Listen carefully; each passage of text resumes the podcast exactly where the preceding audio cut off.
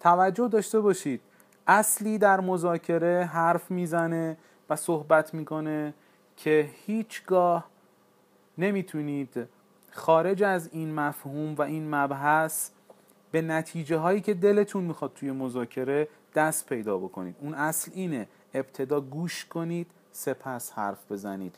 افرادی که مذاکره کننده حرفه‌ای هستند شنونده های خوبی هستند و بر مبنای دریافته ها و دیتا هایی که از مخاطب می‌گیرن حرف های خودشون رو تنظیم و صحبت های خودشون رو مشخص می‌کنن و اون چیزهایی رو میگن که شخص مخاطب مایله بشنوه. پس ابتدا گوش کنید سپس حرف بزنید.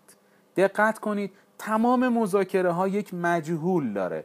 معمولا نقطه ای در مذاکره ها هست که اون رو مجهول مذاکره نامگذاری می‌کنن. به این معنی که مجهول مذاکره نقطه ایه که طرفین مذاکره اگر اون رو حل بکنن به اتفاق نظر می‌رسن. سعی کنید اون رو پیدا بکنید. مجهول مذاکره جایی است که شما به اتفاق نظر نمی‌رسید.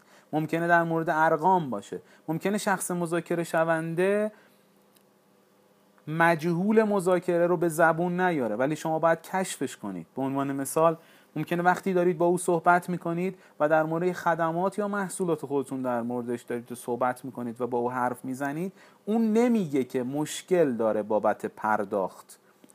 و نحوه پرداخت هستش که باعث میشه او بله نهایی رو نگه.